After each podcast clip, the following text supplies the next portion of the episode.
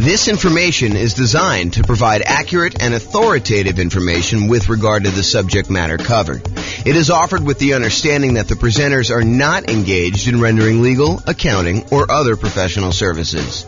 If legal advice or other expert advice is required, the services of a competent professional should be sought. Welcome to the Anaheim Real Estate Investing and Real Estate Financial Planning Podcast. Learn all about investing in real estate in Anaheim, California, with a combination of real estate financial planning and modeling with numbers specific to Anaheim, plus syndicated, more generalized recordings of live and pre recorded real estate investing classes, not all of them specific to Anaheim. Be sure to stay tuned after the podcast for a message from our sponsors. Hello, welcome. I'm James Orr. Tonight we're going over the Nomad real estate investing strategy. So, the primary strategies that we're focused on in the podcast and the classes are the ones on the left here. So, buy and hold real estate investing, including short term vacation rentals. That was last week's class all the Nomad stuff, which we're covering tonight, Nomad by proxy, Nomad with house hack, Nomad to short-term vacation rentals, Nomad with lease option exit, and then the ultimate real estate agent retirement plan. Those are all the ones I'm going to cover tonight, so I'm not going to go into those. And then house hacking. So these, this is like our primary group of people that we're trying to serve. So buy and hold, Nomad, and house hackers. And then the secondary strategies, which I'll cover more for being a completionist than really that I'm trying to tailor our classes to this. So you'll, you'll get stuff here and there from me. So creative financing, owner financing subject to rent to own, lease option, lease purchase, the ultimate strategy, uh, quick turning and flipping properties, the BRRRR strategy, the buy, rehab, rent, refi. I always have to like pause and like go through the R's in order. Um, wholesaling, wholetailing, options and option auction, tax liens and tax deeds, partnerships and syndications, deal maker, syndicator, money partner, and loan partner. And then the stuff I'm not even going to bother covering is real estate investment trusts. Go talk to your stockbroker about those. Um, and covered in other strategies. So if you're like, hey, what about probate, James? Or what about short sales? Or what about foreclosures? Or what about pre foreclosures? Yeah, those are all going to be sprinkled into all the other stuff. Most of the probate, short sales, foreclosures, pre foreclosures is going to be primarily creative financing, although they do show up in some other spots. But I'm not going to like do separate classes about that as its own strategy. It's really sort of a subset of other strategies. That's why I'm not covering it. So I wanted to acknowledge that I'm not skipping it over. It's just sort of not big enough as its own sort of topic. Does that make sense, everybody? All right, cool. Um, if you got questions, let me know. Interrupt. I do ask that you use the microphone though, so we can get it on the recording. Okay, so uh, in preparation for this series of classes on real estate investing strategies, I made a database, and I will put a link in the kind of like video section for people to go look at. But I made a database in Notion that allows you to go in and look at all the different strategies and all these different characteristics. So you have a handout tonight. It's called Real Estate Investing Strategy Profile, and it's got all these different like views or ways to measure investing strategies. You know, everything from down payment is, is scalable, how do you get into the deals, how you exit the deals, how you do the financing to acquire the property, how you do the financing when you're exiting. You know, all these different areas that are kind of like characteristics. So I have this database that I've been working on making for all the different strategies, like all the ones tonight, all the ones last week, all the ones in the future classes we're doing on the strategies. And then you'll be able to say, show me all the deals we can do that don't require any money down, or show me all the deals that I can do that are, I don't know, for wealth building or that are uh, highly scalable or um, that require little money down or whatever it is that you want to look into. So the database is searchable and also able to be grouped and viewed in different ways. And so um, the reason I bring this up is if I, have a, if I have a particular strategy and I've grouped it one way, is it possible you'll be like, but James, what about this other really obscure sort of like unusual situation where I can do that with this thing, yeah. So there's exceptions to everything, right? Like you can do creative financing inside the MLS. It's not likely, right? It's really rare, but you can do it. So I've tried to categorize the strategies, but there are lots of exceptions. Sure, you could find a deal or structure a deal to make choices that are not in line with what I've defined here. But the idea is just because you don't think there's a chance that X can happen doesn't mean it won't happen. This is designed to be a starting point discussion to help you make better investing decisions on your own with additional knowledge. Of course, do your own research and make sure that you understand what's happening. Does that make sense, everybody? Okay. All right, so nomad variations. This is what we're covering tonight. So there's the traditional nomad model. And for those of you that have never heard the concept nomad before, nomad is uh, something I named. It's not something I invented because people have been moving into houses, moving out of houses, and converting to rentals since the beginning of time. That's why we have a woolly mammoth as our logo. So, you know, way back in the day when people were riding woolly mammoths around, they had their cave and they left their cave and they rented out the cave to the person who was coming behind them and they kind of charged them money for it. It's like that old, okay? So the traditional nomad model is you buy a house as an owner occupant you move into the property. You get owner occupant financing. There's a reason we want owner occupant financing. It's because it has a lower interest rate usually, and you have less down payment required. So those are the two primary advantages. So you buy property as an owner occupant, you move in, you live there for a year. The year requirement is not something I just made up. It's not mathematically based. It is a document you sign at closing that says to the lender, I agree in exchange for getting this lower down payment and better interest rate loan that I will live in the property for a year.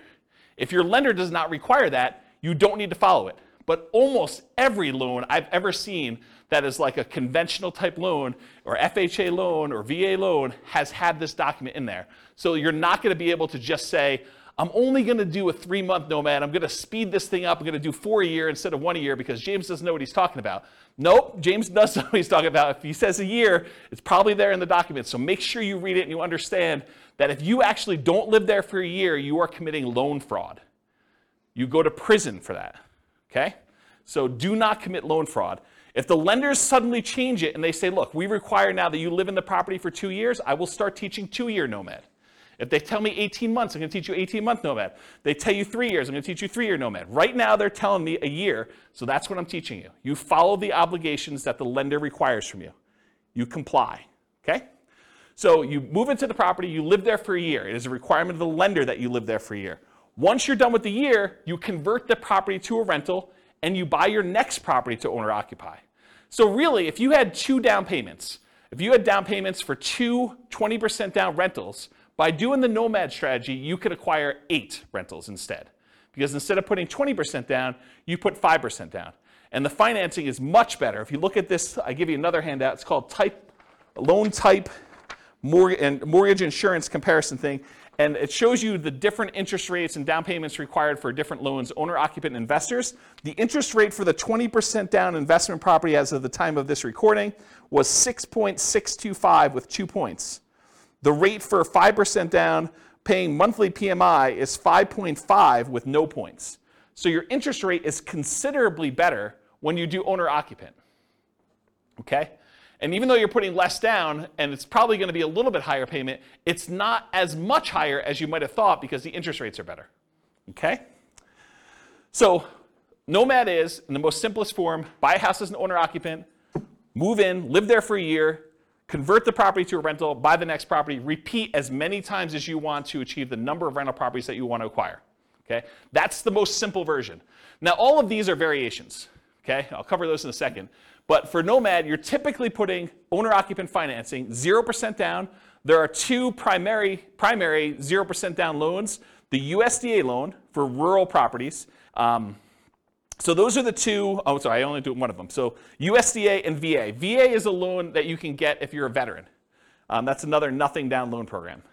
USDA, you have to do a rural property. VA, you have to be a veteran in order to get them. So those are the two nothing down programs. The next lowest down payment is the 3% down conventional loan. That's on your sheet. And there's two different flavors of that. There's the uh, lender paid PMI version, and then there's the lender um, the, um, the monthly PMI version. You can do an upfront PMI payment. You could pay a one-time lump sum fee and get rid of PMI. So there's really three flavors of PMI. But really the two that we are going to discuss most and the two that are on your sheet are the lender paid PMI or the owner occupant paid monthly PMI. So that's 3% down conventional.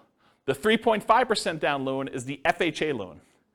The FHA loan also allows you to buy duplexes, triplexes, and fourplexes. So you could do a 3.5% down duplex, 3.5% down triplex, or 3, 3.5% down fourplex. The other loan that allows you to buy multifamily as an owner occupant is the VA loan. So the VA, you can also do duplexes, triplexes, and fourplexes. Okay?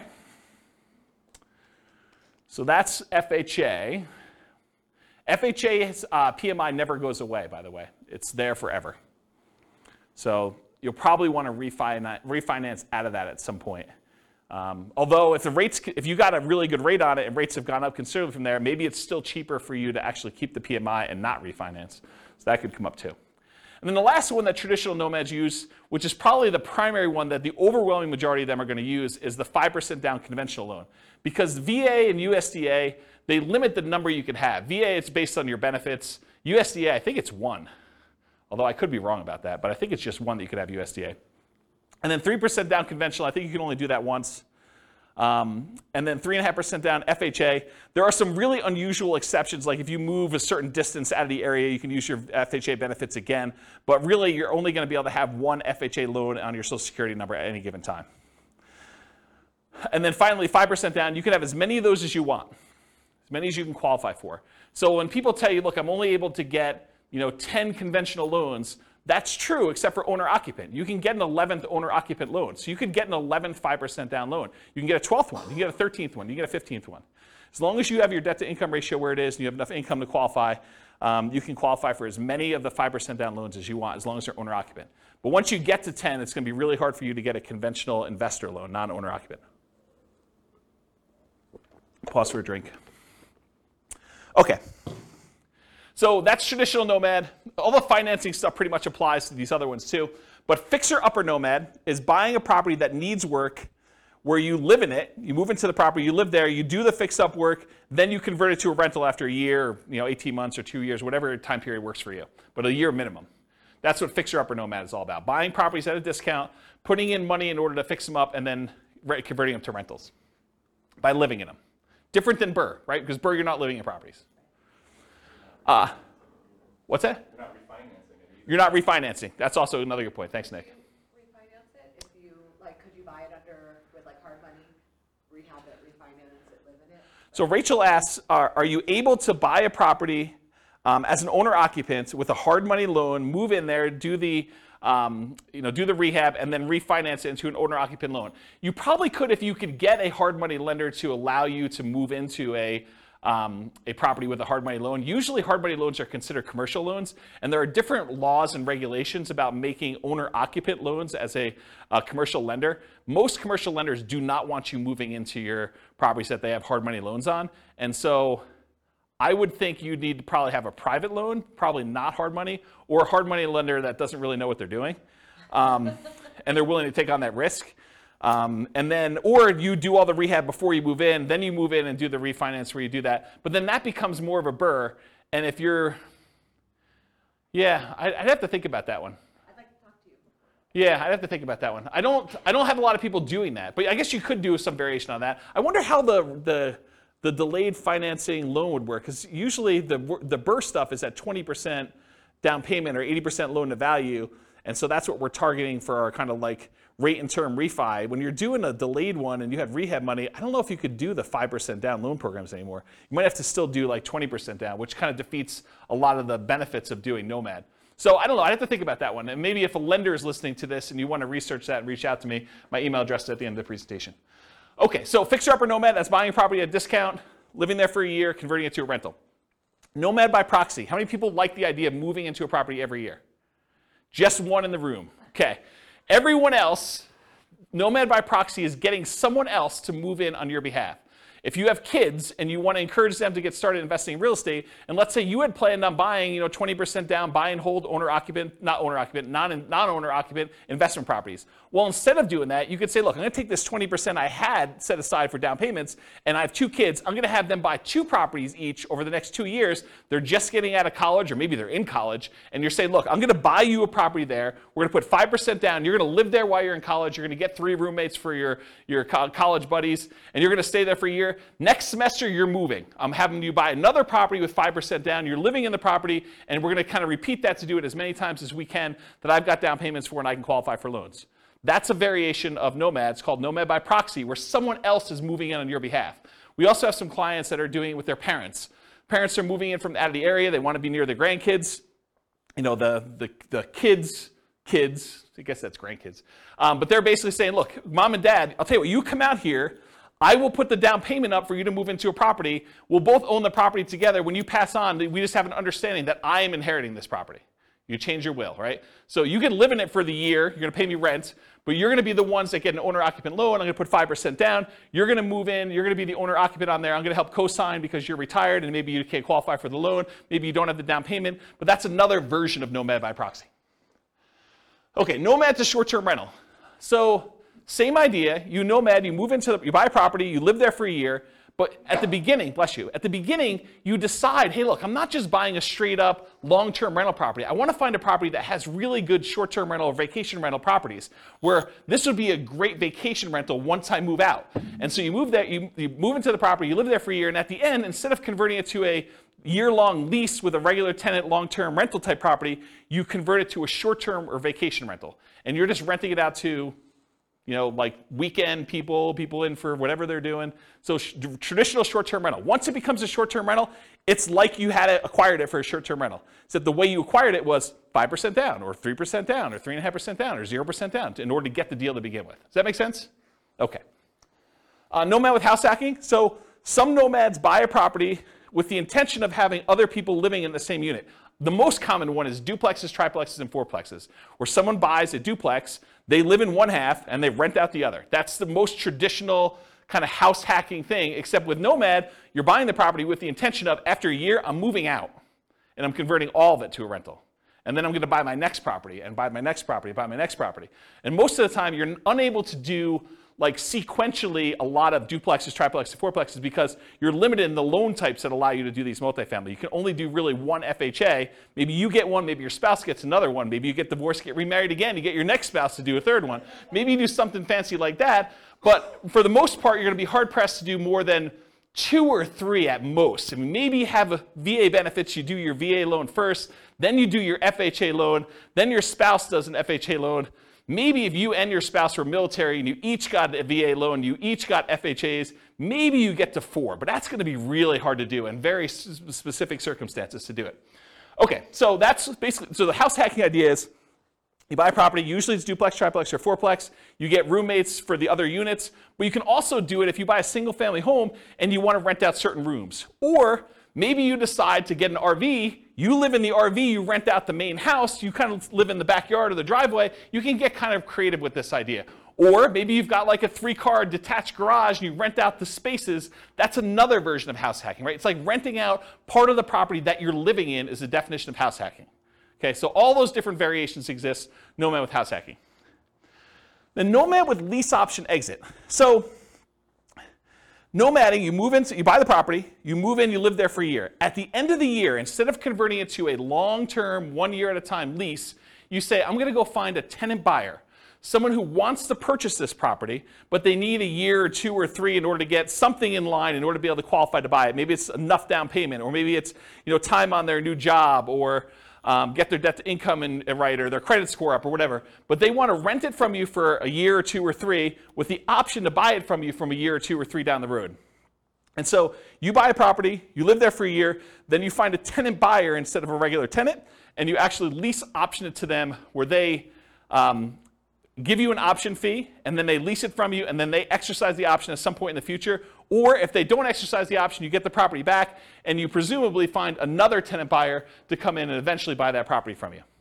One of the big benefits of doing this strategy is it can, in the right, in an ideal situation, it can eliminate the need for your second and third and fourth and fifth, so on, down payments.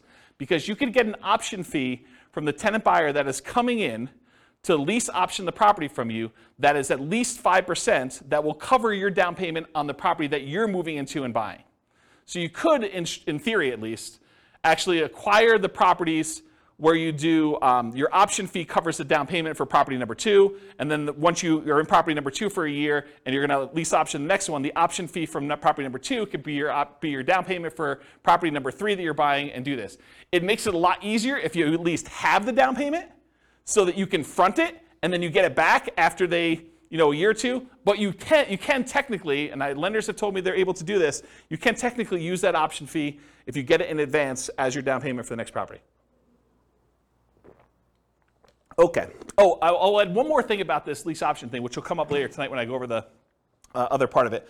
And that is What do you do when the tenant buyer, what I call pops out the property? They actually execute their option and they purchase it from you, and you walk away with a lump sum of cash. What do you do with that extra cash? Well, I usually combine this nomad with lease option exit with an additional parallel path of you buying 20% down rentals or 25% down rentals with the extra money you have when they sell because you can only move in so often. You can only move in once a year, and eventually you'll have more down payment money than you need for doing Nomad. So eventually you probably will convert that money either in the stock market or something else, or you use it as down payments to buy 15% down, 20% down, or 25% down rentals. Does that make sense? Then you don't have to move into those. So you'd be buying two in a year instead of one. And I did a whole class, I actually wrote a book on this, but I did a whole class on this strategy. I think I called it, it was something like how to acquire a multi-million dollar real estate portfolio starting with just $3,000. And the idea was the $3,000 covered you to buy um, a single property to start with, and then you used option fees in order to acquire the next ones doing lease option exits on all of them. Um, and I gave away the book for Christmas one year. Do you guys remember what year that was? 2017, 2018? It was a long time ago, right? Before the bad times. Before the bad times. I, but, I, but I gave away that as a Christmas gift. And I, uh, did you guys ever read it? I thought it was a pretty decent book when I wrote it. So if you could find, there's a class on that. I may have even taught it multiple times. I think I taught it multiple times. Anyway, that's the idea. So that's Nomad with lease option exit. And then the last one is, what if you were going to Nomad, but you got your real estate license? So instead of having to come up with 5% down, you come up with 5% down, but you get paid a 3% commission when you buy a property for yourself. And so really you're net out of pocket 2%. So you put 5% up, you immediately get 3% back, so you actually are able to acquire properties with less down. And so we're going to walk through the math tonight of what I'm calling the ultimate real estate agent retirement plan. You have a real estate license, and when you buy your own properties, instead of having to come up with 5%, you can actually get a rebate and get you know net 2%. Or maybe you buy your first property with 3% down, you get 3% back, you had nothing in the deal. Okay, so that's an example of that. Any questions on the variations? I'm going to go through a lot more detail, but I wanted to cover what they are so that you understand what they are as we go through the kind of like different perspectives. Yeah, microphone for Nick, if you would, Rachel. Thank you. Are you violating the uh, loan by doing the short-term rental and short-term renting it before your one year is up? So you're saying, hey, what if I move out of the property early at 11 months and I convert it? No, you still live in it, but like on, just on the weekends, you rent it out. Oh, I don't think so. I think you could actually do you could do vacation rentals in the first year on an owner occupant loan. That's my understanding. And, and the example I'm using to cite that is you can buy a vacation home. You put 10% down. It's technically an owner occupant second home type loan, but you're renting that out to vacation people in that first year. I don't think there's any laws or rules about that. And you know, uh, let me let me back up and say this. Check with your lender because I, I'm not a lender. I don't know, and your lender may have different rules, or your loan, or they may have changed the rules since you listened to this recording. But go check with your lender and ask them those questions. But my understanding is that there is no problem with that. Yeah, good question. All right, any other questions on these? You guys like this? Pretty cool. It's got a cool class. See? Check it out. All right, so now I'm going through this kind of like real estate investing strategy profile, and I'm going to just start talking about the different characteristics of this strategy um, and the kind of like where it lies. So, is this a real estate investing strategy or a real estate entrepreneurship strategy? And I define the difference as this when you're investing, your primary goal is to take money and get a return on that money. So you put out money and you're expecting to get a return on it. Real estate entrepreneurship is different. You're kind of like starting a business and you expect to get paid primarily for the time you've got invested, not necessarily the money you're putting into deals, but the work that you're putting in. And so with traditionally with buy and hold, you put up, you know, 20% down, 25% down, and you want to make it as passive as possible. You're not really trying to get a return on your time. You're trying to get a return on that 20% or that 25% down. When real estate entrepreneurship, you might be going buying properties creatively, you know, lease options or subject to or something like that, where you're primarily going out, you're doing marketing, you're talking to sellers, you're getting a seller to agree to some type of creative financing deal. Maybe you're not putting a lot of money in the deal, but you have a lot of time and effort put into it. And so that's real estate entrepreneurship where you're trying to get a return on the time you put in primarily versus the money. So nomading, in my opinion, is investing. Is you're putting up some money and you're doing this. There's not a lot of extra work to nomading, more so than just picking out the property, acquiring the property, moving in. So most of the time, people are typically thinking of, real, of nomad real estate investing as an investing strategy rather, rather than real estate entrepreneurship.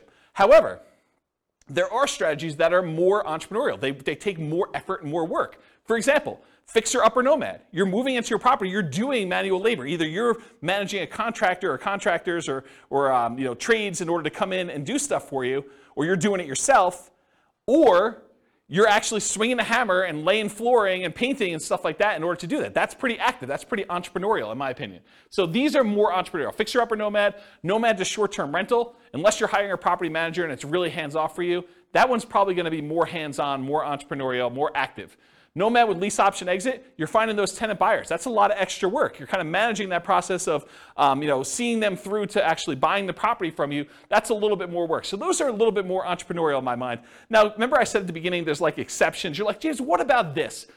Yeah, it's it's gray, right? I mean, some of these are more than others, but it's not like black and white. This, this, this is that. This is more investing. This is these three ones are more entrepreneurial. Not that they are absolutely entrepreneurial, and these are absolutely investing. Make sense, everybody? All right, cool. Money required. We talked a little bit about this, so I'm not going to cover it in ridiculous detail, but typically for these nomad properties, 0% down, that's the USDA, the VA loan, it's all on your sheet, by the way, if you're kind of follow along on the top there. So typically 0% down, 3% down for conventional financing, 3.5% down for FHA, and the VA and the FHA are the ones that you can do duplexes, triplexes, fourplexes, and single family homes with, or that 5% down conventional, which is the overwhelming majority of what my clients are doing. They're usually using 5% down, okay? So typically for the money required, you need that down payment, zero, three, three and a half, or 5% down, plus you need any deferred down payment. Here's what I mean by deferred down payment. So you need to come up with the zero, three, three and a half, 5% down immediately when you purchase. But sometimes when you buy a property with 0% down, or 3% down, or 3.5% down, or 5% down, you're gonna have negative cash flow. If you had put 20, 25, 30% down, you wouldn't have negative cash flow. So you could choose to put more down and not have negative cash flow. Or you could choose to put less down and have negative cash flow. So what is that what is that negative cash flow really? It's deferred down payment. It's the money you're paying monthly instead of coming up with an extra 60, 70, $80,000. So are you okay with $200 a month negative or $500 a month negative instead of $60,000. And the $200 a month negative may be for a year, two years, three years. So the idea is that instead of coming up with the $60,000 more for down payment to have it have break even or positive cash flow, you could say, I'm willing to pay this $200 a month because I only needed to come up with 3% down or 0% down or 5% down or 3.5% down in order to acquire this property. So for money required, you need the initial down payment, 0, 3, 3.5, 5%, plus any deferred down payment, aka negative cash flow, plus reserves. Right? You're not going to do this kind of in this kind of real estate investing without having adequate reserves. All right, so those are the three sources of money that you need to do these types of deals. You might also see less frequently when you're doing nomad by proxy, when, when you're the one moving in but someone else is providing the down payment. So you might actually be the one moving into the property, but your parents are doing the down payment for you. Or you're the grandparents and your kids are providing the down payment for you. So you might not need that money. You might use a lease option, non refundable option fee deposits on properties that you're moving out of as the down payments for purchasing the next property with Nomad with lease option exits. We talked about that before. You get the option fee after the year for that person to become a tenant buyer, move into the property with the right to buy it from you. And that option fee is usually non-refundable. It's negotiable, but it's usually non-refundable. And so you get to use that without having to worry about having to come up with it again. And it gets, in most cases, it is applied as a down payment toward their purchase. Okay? So talk to your lender about how to structure that correctly for you.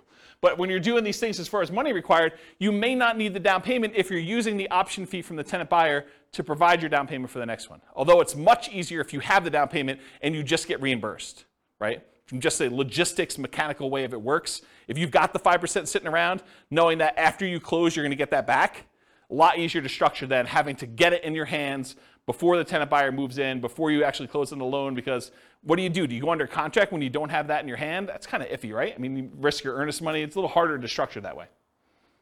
You can, but it's harder.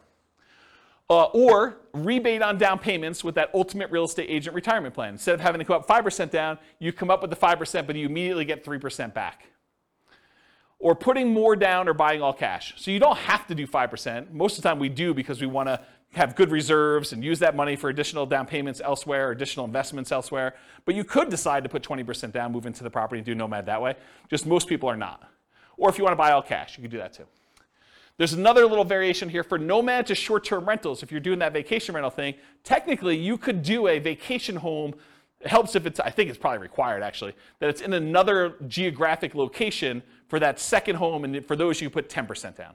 So you can get another vacation home and wherever you want to vacation. You vacation in it, you know, a couple weekends a year, and then you rent it out short-term rental for the rest of the time. So you could do that also, usually in parallel for that second home. Any questions on these? Credit required. So this is traditional owner-occupant financing. You got to qualify for an owner-occupant loan. So you must, I, I, I, think I hit this home. Did I, did I not cover this? You must move into the property you're committing loan fraud. Is there anyone confused about that? You got to move into the property, otherwise it's loan fraud. So, and if you're doing nomad by proxy, somebody has to move into the property. And don't think, I'm going to fix this. James doesn't know about this. No, James has looked at this for a long time. He has not found a way around it. If you think you found a way around it, you can try to reach out to me and tell me, but I'm going to tell you it's probably loan fraud. Okay? So you got to move into the property you're committing loan fraud. Usually you're required to live there for a year based on a document that you sign at closing to get your loan. Now there are exceptions to this. You get divorced, I think that's an exception. If you get transferred for work, I think that's an exception. But there are not that many exceptions to this. So, what? Okay, so uh, for the microphone, um, Nick says his lender calls it a life changing event. That is one of the ways to get out of it. You can't just say, I don't like my house anymore. but hey, you have a kid, get rid of a kid, get a wife, husband, get rid of a wife or husband. I think those are life changing events. So those could be kind of characteristics for you to be able to do it more than once. Typical credit score you need is 620, although it varies a little bit for different loan programs. The better your credit score, probably the better your interest rate's going to be, except for FHA, which I think is the same no matter what. Um, and the cheaper your PMI is going to be. There are some exceptions. You can go down to 580. I think FHA and VA allow you to go down a little bit lower than, than 620. Um, I already talked about that. Less common situations, if you're buying without a loan, all cash, obviously a credit score is not required for doing that. And then if you're Nomad by proxy, where someone else is getting the loan, you may not need to qualify yourself. And then I just made a note on here credit score requirements can change. So don't go to your lender six months from now and say, James on this recording said that I can get a loan for 620. That's the loan I want. And he told me I can get 5.5%. I'm not telling you that. Go talk to your lender, find out what the then current credit score requirements are, and the then current interest rates and the then current down payment requirements are. I'm not guaranteeing that you can go get loans for these things. Okay. Skills required. So what do you need in order, what skills do you need in order to do Nomad? You know, Nomad's a weird one because it's sort of like very similar to buy and hold in a lot of ways. But there are other investing strategies where you need a lot more or a lot different skills in order to do this. But for nomading, the primary skills are you need to analyze deals. You need to make sure that this is going to be a good rental once you move out. You need to find cash flowing deals. You need to find a property that makes sense for you to buy. You don't want to just buy anything.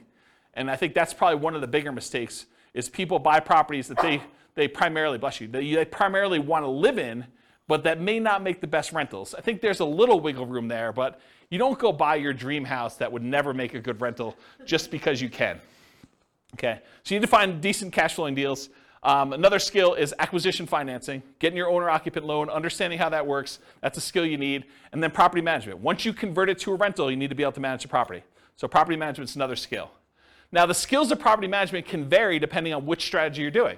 If you're doing, if you're managing them yourself, that's one strategy. If you're hiring a property manager or a company, that's a different strategy, right? You need the skills of managing a person then, or, or a company or a team, versus the skills of actually finding tenants, screening tenants, evaluating tenants, lease presentation, ceremony, you know, all that stuff, and then kind of like property management, overseeing repairs and all that, and turns and those things. They're very different skill sets depending on which one you want to do. And then the third version of the skills of property management is, is doing short-term rentals. Doing short-term rentals is different than regular property management. It's also different than hiring and managing a property manager. So just realize that they can be different flavors of what property management means. And then additional skills may be required for variations like lease options, right? Understanding that lease options require some additional levels of education and expertise. You need to understand what they are, how they work, paperwork, how your attorney recommends you do them, so on and so forth. Okay, stability. So this was a, um, This was a um, email I got uh, probably like I don't know three months ago, six months ago now, and it was a guy that does the Farnham Street blog whose name escapes me, and I probably should have looked it up because I forgot it last week too. Um, but he basically sent out this this blog post in an email, and it was about this idea of um, active versus passive stability, and the, the the basic concept is something is considered passive if you do it and then you don't have to do anything to it anymore. It's sort of like it'll take care of itself. But then there's this idea of active stability where you actually have to keep doing something to something or it'll blow up or destroy you or kill you or whatever it is or it'll kind of eat up you know, your investment or do poorly for you. And so real estate on a whole is very active, right? If you if you don't do anything with your property, even if it's vacant land, if you don't pay your taxes on it, they're going to come and they're going to take the property, right? They're going to do a foreclosure, they'll have a tax lien or tax deed sale, um, and you'll, you'll lose the property. So it's very active. But even within the active part of it, there's some variations. For example, if you go get a 30 year amortizing loan, that's more passive than getting a interest only loan that has a balloon, right? If you don't really do anything with the loan, over 30 years that thing will pay off, right? You're just making the payments every month, that'll pay off. Whereas with an interest only loan with a balloon, you might make payments for 10 years, but at 10 years you got to take an action because there's a balloon that says the balance is due at 10 years. So if you don't do a refinance or sell the property, you're going to have a real problem. And so can you see that doing an interest only loan with a balloon is more active than a 30 year amortizing loan is more passive? Even though both of them are really active, you got to do stuff with them, right? So I start, started thinking about this idea of stability in real estate investing. So even more active than passive are fixer upper nomads. Got to do the work, got to get in the property, got to do everything you need to do there. Um, nomad to short term rental. Got to kind of manage the short term rentals or manage a manager doing that. And then nomad with those lease option exits. That is more active than a traditional nomad just rent it out long term. Okay? So those are the more active versions of this. And then I have a little thing over here of just about like the difference between active and passive. You can read through that if you want to. Any other questions? Sweet. Am I going too fast? Okay, good. I'm going to take a drink though. Scalability.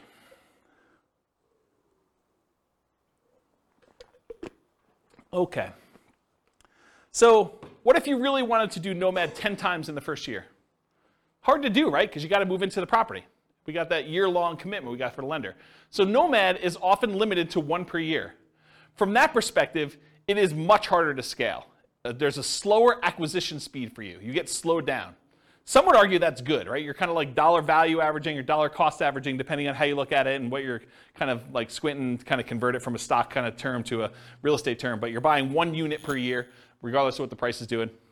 So you're buying like over regular intervals. The market's down, you get a little better deal. Market's up, you pay a little bit more, but the properties you purchased previously are also up too, presumably.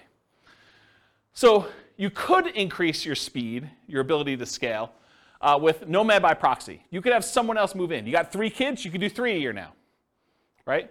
You got two sets of grandparents, you want them to move near you, great, you can now do two a year. Nomad to short term rental. So with 10% down, you might be able to do a second vacation home in parallel to this strategy, right?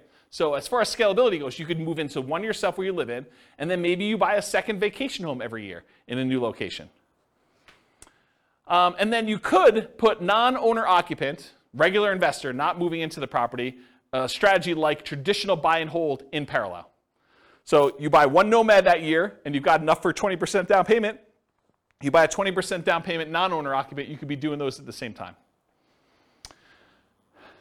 So as from a scalability perspective, though, there is something working in your favor with Nomad, and that is it is one fourth the down payment required for traditional buy and hold. Instead of having to save up 20% down, you only need to save up 5% down. So from that perspective, it's even more scalable than traditional buy and hold is.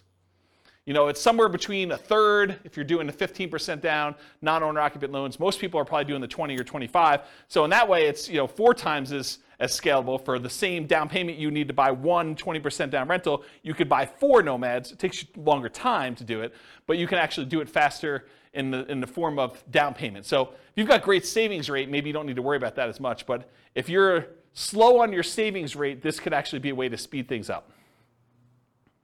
Also, 5% down payments, the owner occupant ones typically have better interest rates.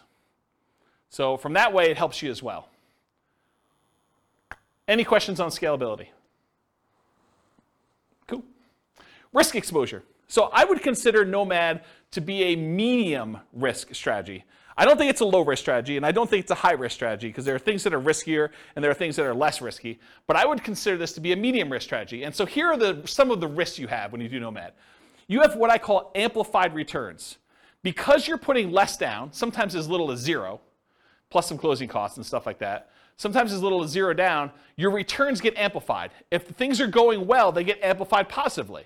You know, if you make $12,000 in appreciation in one year on a very little or zero down investment, your returns look amazing, right? You put $1,000 into the deal, you make $12,000, that's like crazy, crazy good.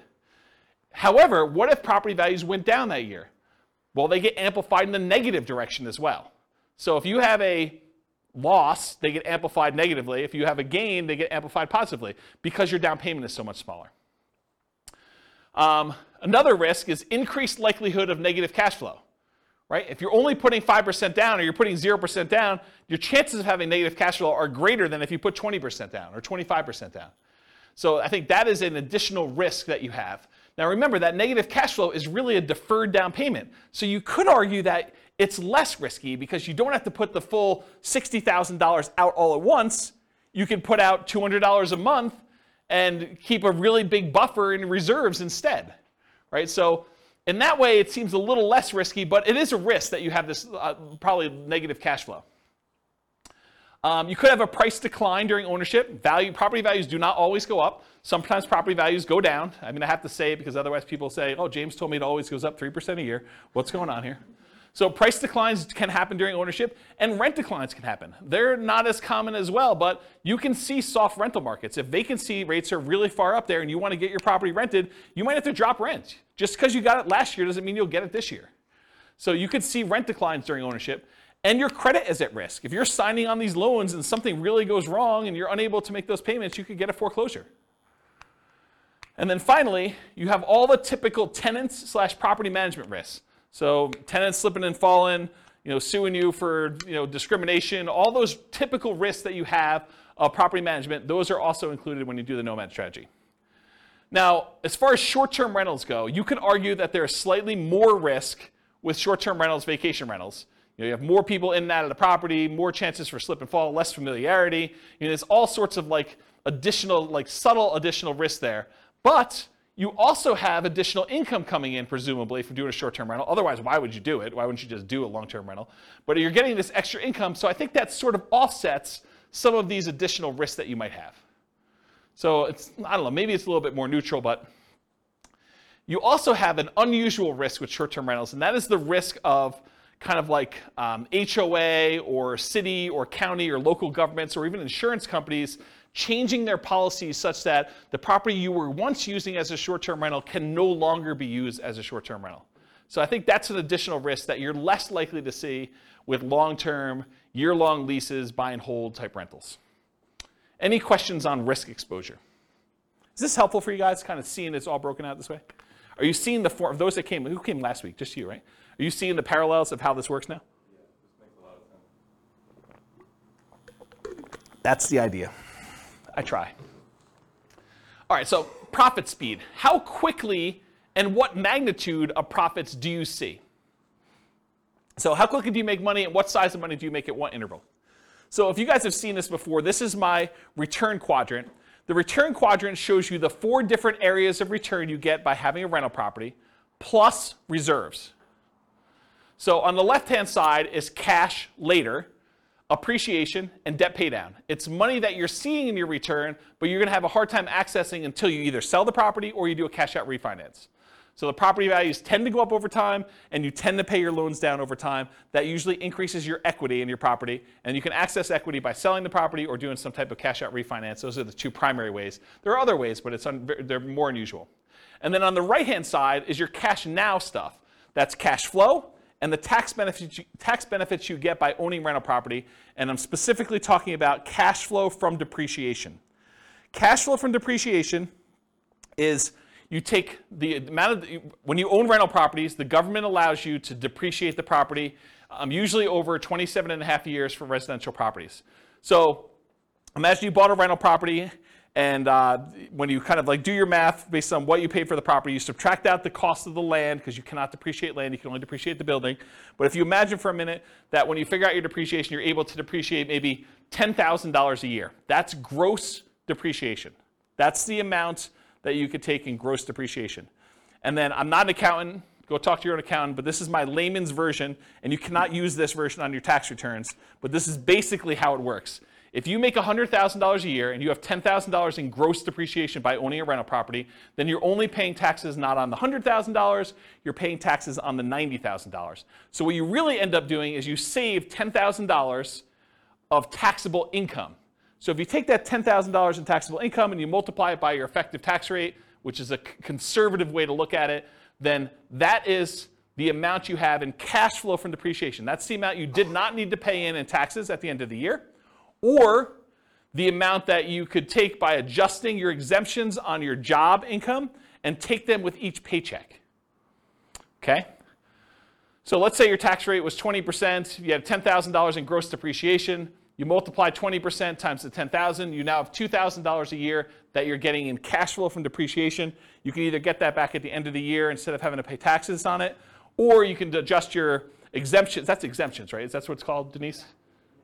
Withholdings, that's it. So whatever it is on your tax return, where you actually are saying, I don't need to pay in as much tax because I keep getting a refund at the end of the year, so let me pay in less. So you do that, and then on your paycheck now you see an extra, whatever it is, 180 bucks. Um, or 170 bucks, whatever it works out to be, uh, on your t- on your paychecks that you now got in. So that could help offset any negative cash flow you might have, or it could add to your cash flow that you're already receiving from the property. But it's through your paycheck and tax savings, not directly from the property. Does that make sense, everybody? And then this total adds them all up and reserves. The um, the top half of this quadrant, if you've never seen me teach this class before, the top half of the quadrant are the ones that are more speculative. They're more reliant on how the market performs. Do property values go up? That's appreciation. Does, does rent go up or does, is the kind of the rent holding strong? That's cash flow. So the top half tends to be a little bit more speculative. The bottom half tends to be a little bit more uh, contractually or government implied regulation sort of thing. So you either get the debt pay down based on the loan you have, it's a contractual obligation you have with the lender when you get your loan, or tax benefits, that's part of tax law. So these tend to be a little bit more certain, less speculative in what your returns are. Okay? And then reserves is the amount of money you're getting on the money you have set aside for reserves, whether you're keeping that in a savings account and getting 1%, or you've got it in the stock market and you're getting 8%.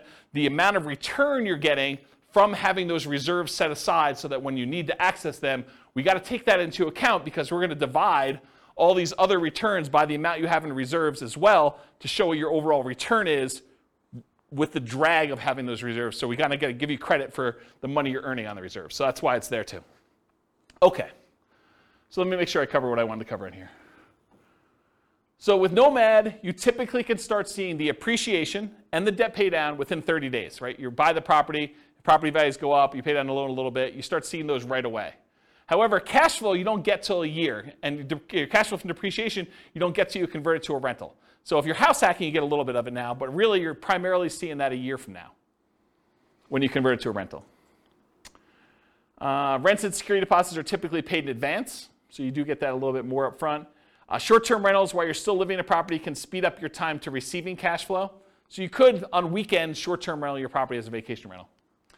Lease options, you typically see an upfront option fee. So that's another speedy thing if you're doing a Nomad with lease option.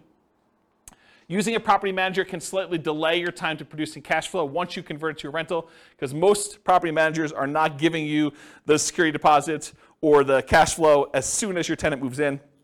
Usually there's like a bookkeeping delay, maybe even a little delay for you know, having some reserves with them or whatever they're doing. And then usually we think of this as a percentage return of the amount invested. It's either cash on cash return on investment or a cap rate. Cap rate is the return you get if you buy, bought the property all cash. And then I talked about cash flow from depreciation. Any questions on profit speed? Cool. Finding deals. So how do you find these crazy Nomad deals? Well, the primary way that most people find Nomad deals is through the MLS. The MLS has the largest selection um, of properties, and so most of them are finding it through the MLS, the multiple listing service. There are some other ways to find them. Another common way is for sale by owner. And there's really two main groups of for sale by owners. There's the actively marketed, all the for sale by owners that are putting signs in the yard, putting their properties up on Zillow or other websites to advertise that it's actively for sale. Those are the actively marketed for sale by owners. But then there's a whole separate group of for sale by owners that they haven't told anyone their property is really for sale. Those are sort of what I call the hidden for sale by owner group. And you usually find those through either marketing to properties that are not advertised for sale or networking. You're talking to somebody and they say, hey, I'm, I'm considering selling my property. And you're like, oh, I'd like to buy it. And that's considered a hidden for sale by owner because no one knows about them. They're not actively advertising. And then a more unusual way of finding deals is wholesalers.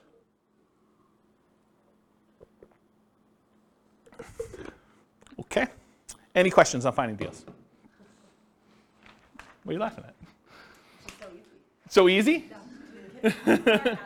oh. I mean, I- this is not intended to be a class on finding deals. This is like, this is the class on everything Nomad. I can't, I can't teach the two-hour class on finding deals No, within um, it.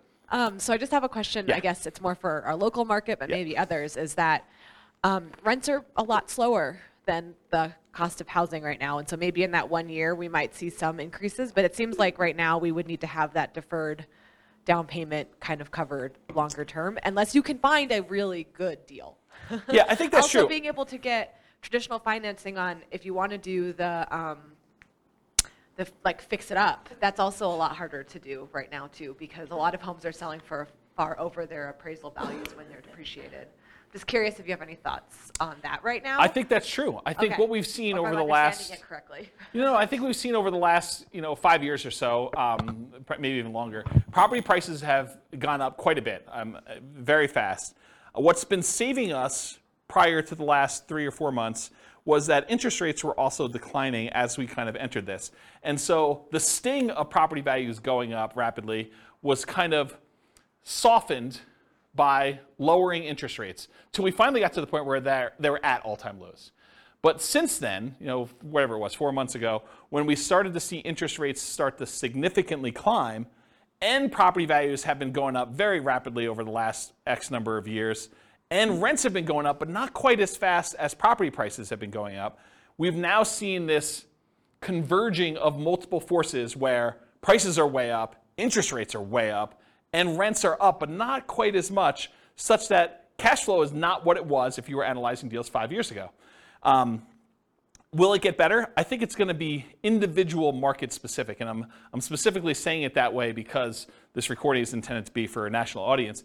But in our local market, I don't know if we're going to see a retracement. I, I, I can't say. I could tell you that demand looks really strong. And if you had come into the market stats class, I mean, you- guys, you three were at least in the market stats class. Oh, you were there too? Oh, okay. So you know, with the with the market stats class, I, I think the market stats suggested to me that demand was very strong, and we might see a slowing of how crazy it's been. But I'm not sure it's going to go drastically in the other direction. I, I mean, it's possible. I, I can't predict the future. My crystal ball is really blurry for me.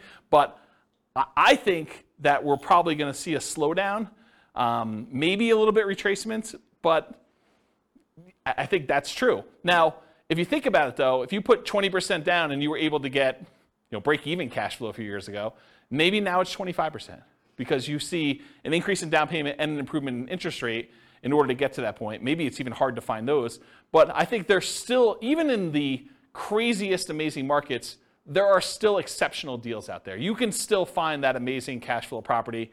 Um, it's harder they come along less frequently, and sometimes you need to act very quickly, and sometimes you're taking on, voluntarily taking on some wackiness as part of the deal, right? You're trading a problem that you can deal with, that you're willing to live with, in exchange for maybe a little bit improved cash flow or significantly improved cash flow, depending on what the deal is. So I, I would kind of cover it that way, but I think you're right. I think we're seeing a, a suppression in cash flowing properties. But even with you do, what's great about the Nomad model in particular, and, and buy and hold in general, is you get to lock in economic structures at one point in time. So you acquire the property now at a certain price. You acquire an interest rate now at a certain interest rate. And if prices go up from here, you're immune to that risk. right? You, you benefit from increased price appreciation. You benefit from rent appreciation now. And you're not hurt by increased interest rates, at least directly. You may be hurt by the market overall by increased interest rates. But for your property that you own, you're not hurt unless you get an ARM. Don't do ARMs. Just get the fixed rate 30 year financing. But you're not really hurt by interest rates going up. And actually, when interest rates do decline because it's a cycle. I mean, things go up and they, things go down. It may not go back down to all-time lows that we've seen, but you may be able to ratchet down your interest rate at some point in the future where you were locked in at, you know, whatever it was, 6.75 if you got a non a non-owner occupied type loan, and now they come back down to 5%. Well, now you can improve your position five years from now when prices have gone up, uh, rents have gone up and interest rates have come down a little bit. So you get the benefit of sort of locking in these things. So, in my opinion, one of the great benefits of Nomad and buy and hold in general is being able to control this asset. And then you can sort of benefit from when the market goes in your favor, but you're not hurt much by a market going against you, at least if you're holding on.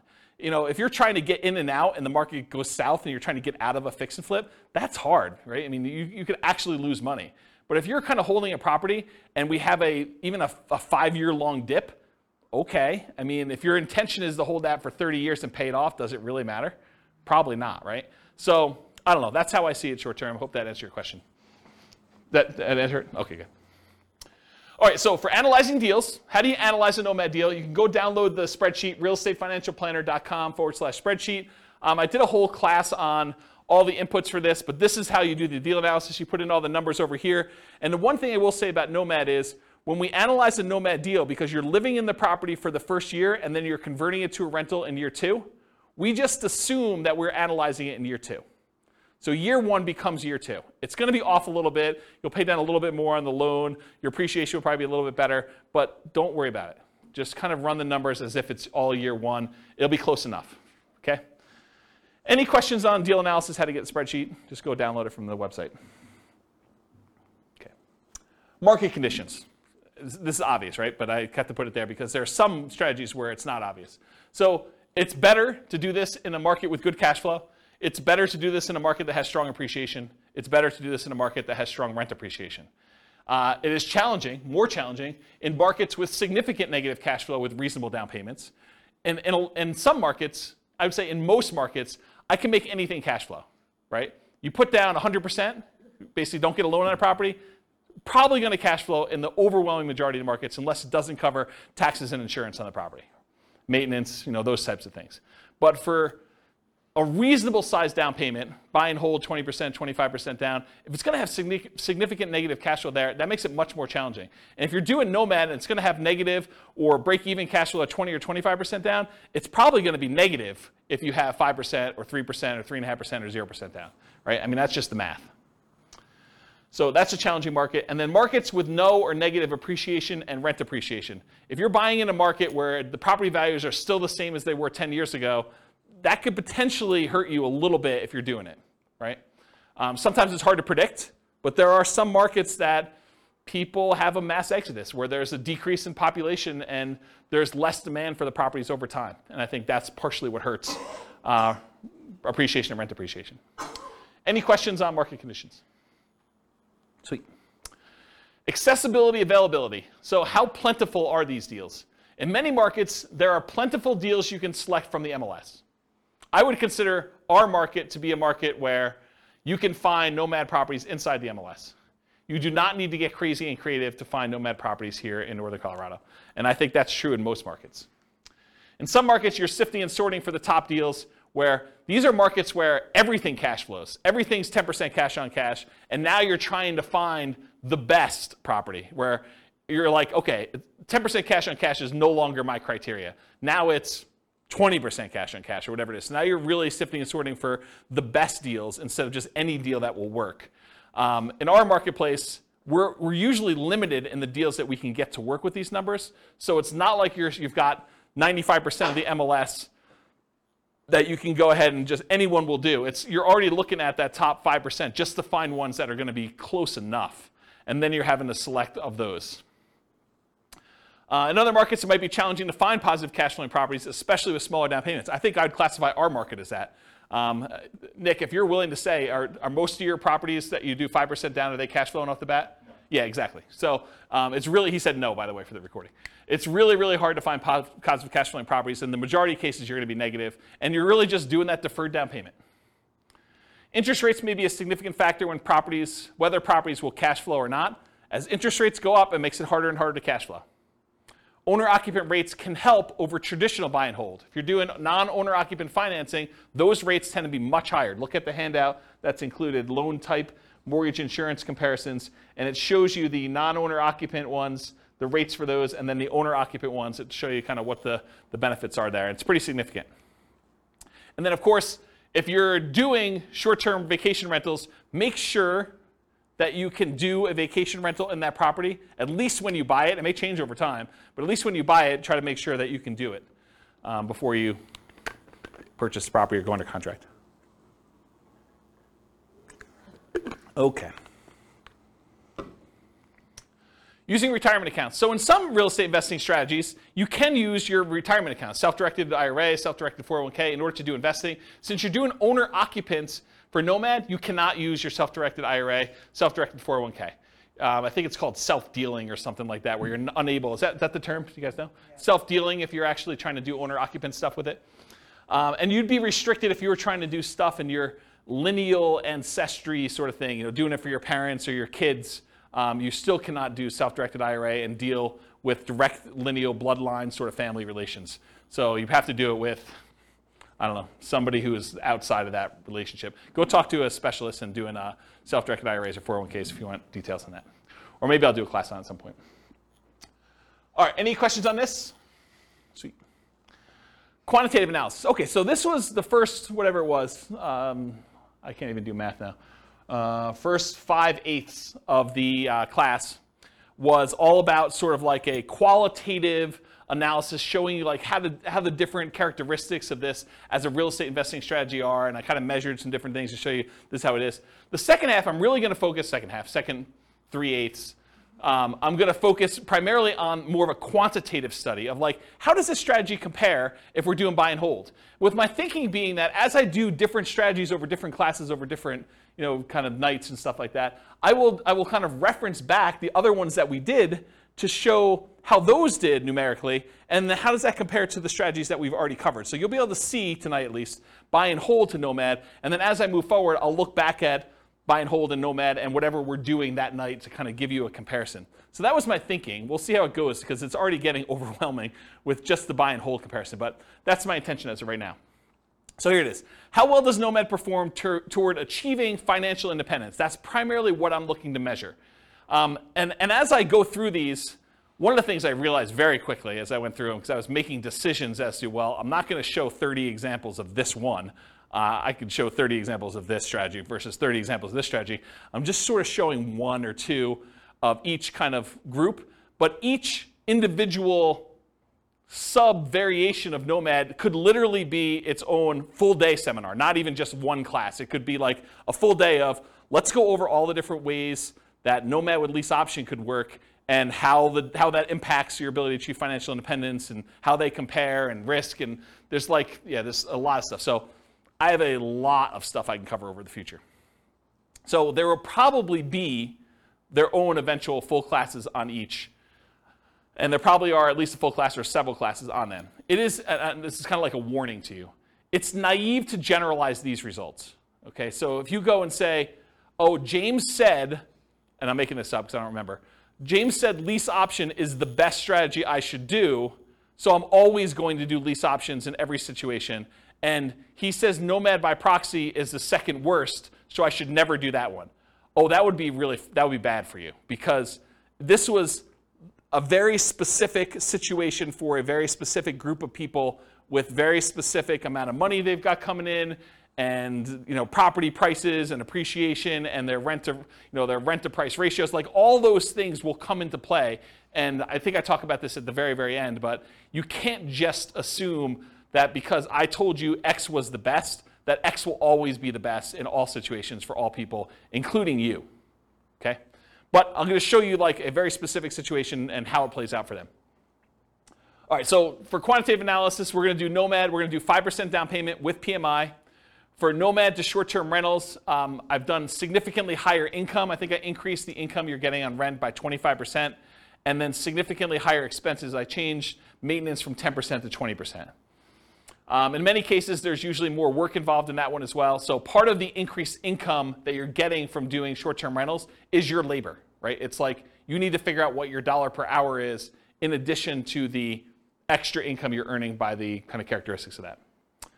Um, then I'll do fixer upper nomad, nomad by proxy, nomad with house hacking, nomad with lease option, and the ultimate real estate agent retirement plan. All the ones we covered, I'm going to do examples of. Okay. So first, I need to tell you how I define financial independence because I think that's important for you to know what I'm measuring. So financial independence for me in this definition and what we're doing tonight, and I think it's a good general one, but it is when your investments provide your minimum target monthly income in retirement. What some people might call lean fire or just regular fire.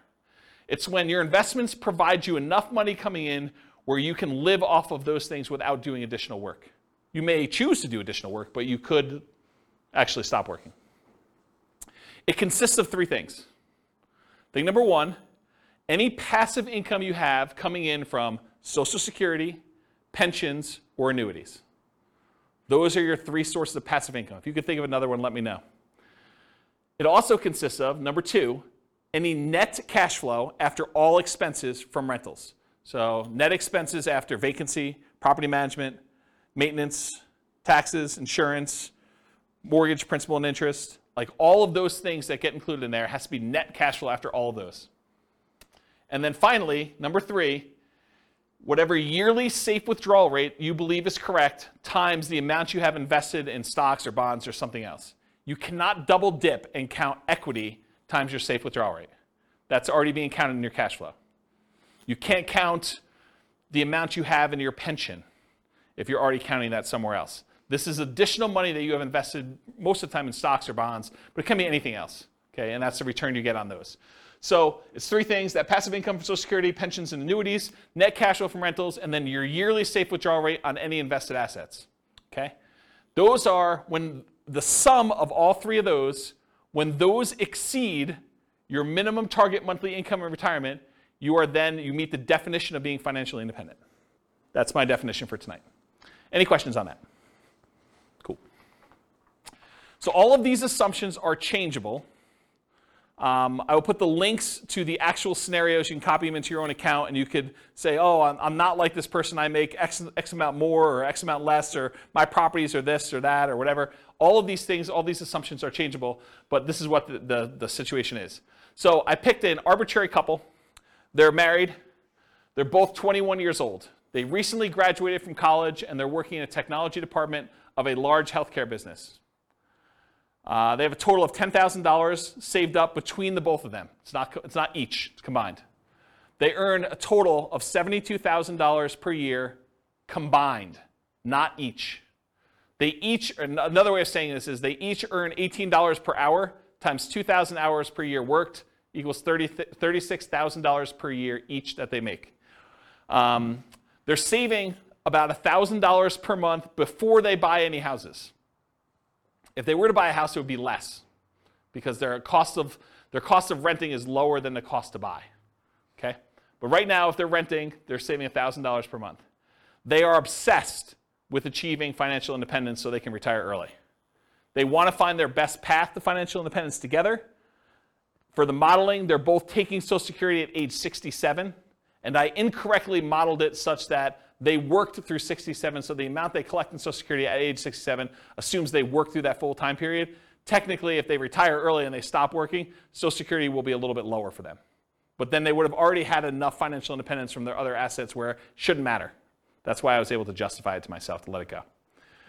So Social Security estimated based on them working until age 67. So I said that. Any questions on this? Cool. So I highlighted on your loan type mortgage insurance comparison sheet the different owner occupant loans and the interest rates. So we didn't use FHA or USDA or VA or 3% down, either of those, or the 5% down lender paid.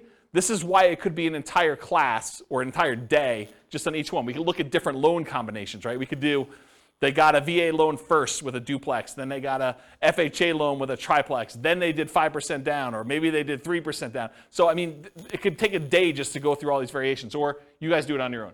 What I did is I said, okay, they're doing 5% down with monthly mortgage insurance at 5.5. That's what I use for that. Okay? Any questions on loan? Okay, these are more changeable uh, scenario assumptions. I said, let's model this for 60 years, 720 months. Um, I went and I looked up what their uh, like um, kind of like generic effective income tax rate would be for earning that $72,000 a year. 17.85% is what their effective income tax rate would be for that. I assumed it's a 3% inflation rate for the entire period. You know, we're seeing a higher than inflation right now. Maybe it'll be lower in the future. Maybe it'll be 3%. Who knows? Uh, the, stated, the Fed's stated ideal inflation rate is 2%, for those that know.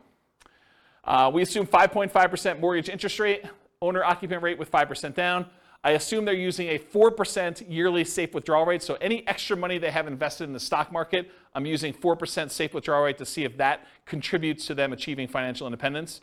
So they'll have their rental property income from the stuff they're doing with rentals, but any extra money they have set aside, we can use that towards seeing if they qualify for being financially independent. Uh, they need $5,000 minimum target monthly income in retirement in today's dollars. That does adjust up with inflation over time. So 10 years from now, it's not $5,000, it's whatever it is, 6,000 and change. I'm guessing, I don't know if that's the exact number, but it goes up over time. So the kind of like hurdle, the threshold for them to be considered financially independent is getting harder and harder the longer they wait. Another way of saying that, okay? And why did I use 5,000? They make $6,000 a month. 6 times 12 is 72, right? So why am I using 5,000 here for minimum target? Because they're saving $1,000 a month. So this is sort of like the money that they're living on. When they're finally financially independent, they're retired, they don't have to save that $1,000 anymore. Okay, so we're saying that only need $5,000 to be considered financially independent. And just arbitrarily, I said that 10,000 is their ideal lifestyle. So we'll see, maybe not tonight, but we'll see in, in other things that I do when they achieve $10,000 as an ideal target monthly income retirement as another chart. Any questions on these assumptions? Sweet. Take a drink.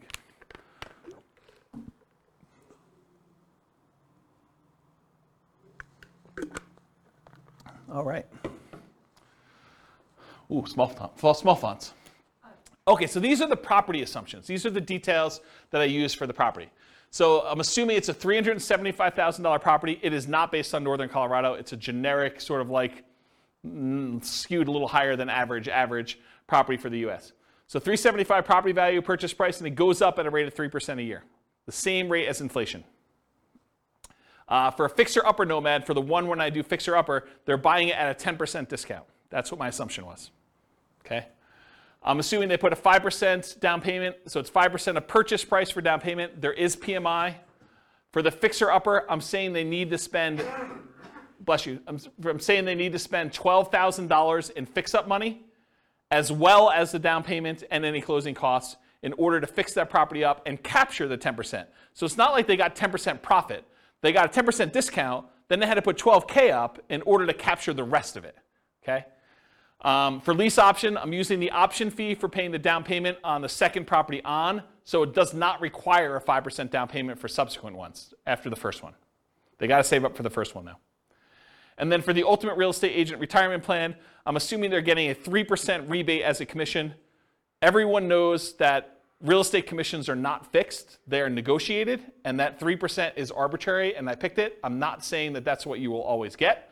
Could be higher, could be lower, it's whatever you negotiate. Uh, I'm also saying 1% of the purchase price and closing costs at the time of purchase. There are no seller concessions, so the seller is not contributing towards your closing costs in any way. The interest rate is 5.5 for the 5% down plus PMI. It's a 360 month mortgage term, 30 year loan. Rent on this property is $2,600 per month, but rent increases at a rate of 3% per year as well. So rent keeps pace with inflation. You could argue that you might be able to do better with lease options. So I didn't do this, but you could say, look, I'm allowing these guys to buy the property. Uh, you know, why would I charge them the same rent that I would charge someone who is doing a lease with an option to buy? I probably could get a small premium for doing that. I didn't do it in this case. So lease option is handicapped a little bit. And then for house hackers, if you're renting out one bedroom, I'm assuming you're getting $650 a month for that bedroom, If you're renting out two, that's two times 650 or $1,300. If you're renting out three, I assumed it's 650 for all three. That's 1950 if I did my math right. So while you're owner occupying the properties, you are collecting that on one property.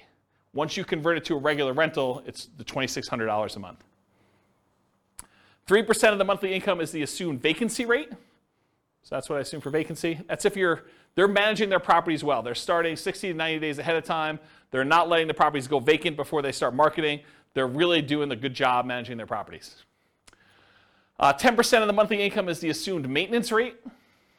So that's what we're setting aside for maintenance. And then 0.75% of the value of the property is assumed property taxes. So property taxes at the start is about 28, 12, 50 per year. And some people in other states are thinking, wow, James, that's really low. And some people are like, wow, that's really high.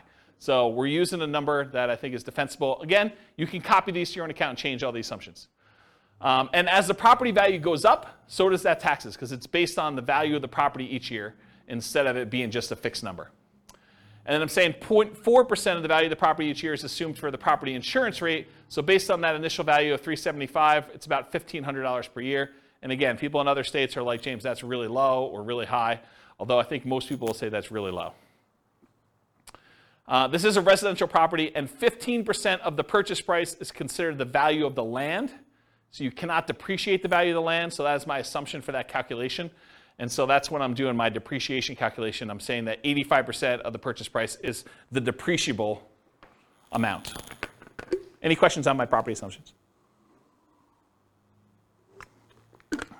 It's going slow so that when I give you the numbers, you're not asking me all the questions about my assumptions. This is why I take the time to do it ahead of time. There's some thought here. Okay, so this is sort of a review. If you came last week, we did the buy and hold stuff. So this is them if they say, look, I'm not doing any real estate at all. Uh, this is the person's situation. We just covered all the details. This is them investing completely in stocks. No real estate, they're renting. So if they just do all stocks, no real estate, it takes them 482 months in order to be able to be financially independent. And it's all from their stock market account and if they hit Social Security from the Social Security. I have a quick question. Yeah. Uh, do you ins- assume um, their salaries follow inflation, or do you keep? Yes.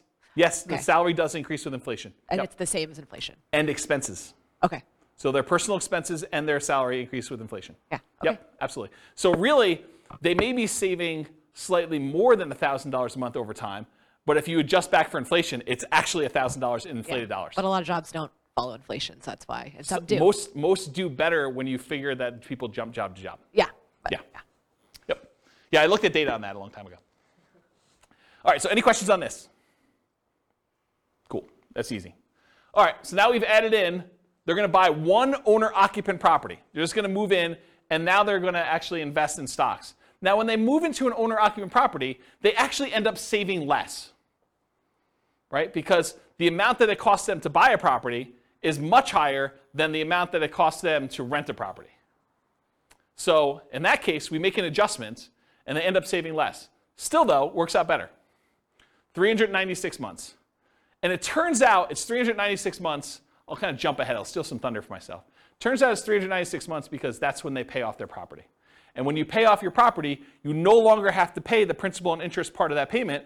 And so that actually gets subtracted from the $5,000 they need to earn in order to be considered financially independent. It's now 5,000 minus that principal and interest part because they don't have a housing expense. They have taxes and insurance and maintenance on the property, but they don't have a principal and interest part, and so they achieve financial independence when that property is free and clear. Does that make sense? Okay.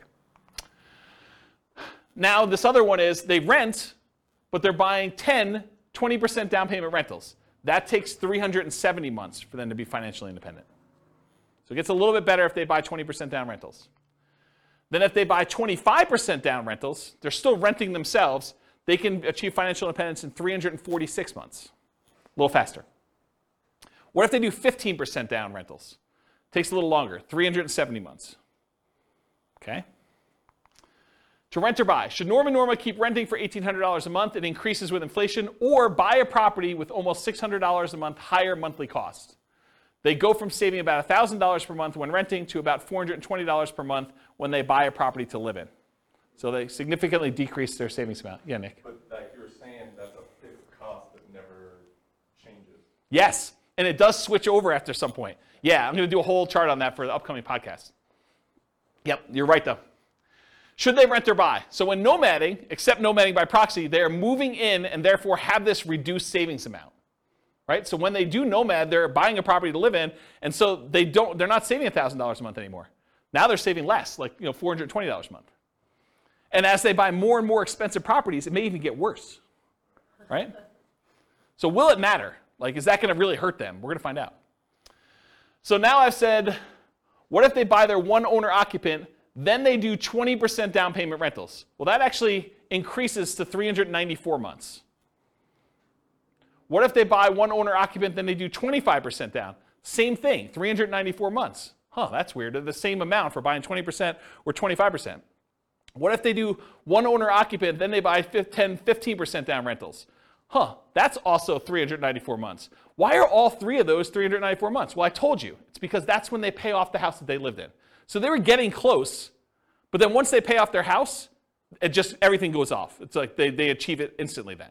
Make sense? So that's what I say here. Basically, all these are really, really similar. That's when they pay off their houses. Okay, let's talk about Nomad. So they're going to do 10 Nomad properties. Nine of them will be rentals, the last one they're going to live in. All 5% down. So besides short-term rentals with higher rent and more work, nomading is the fastest strategy to achieve financial independence. It comes in at 320 months. Okay? So 320 months is how long it takes when you nomad. They don't even buy their ninth and 10th property until well after they achieve financial independence, though. So fixer upper nomad.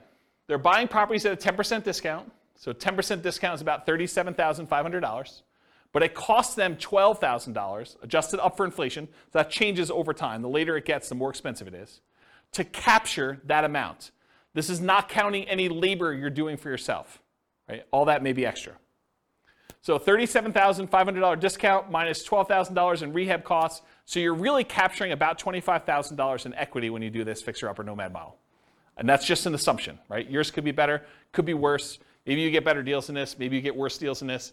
I had to put a stake in the ground. That's why this could be a whole day class by itself.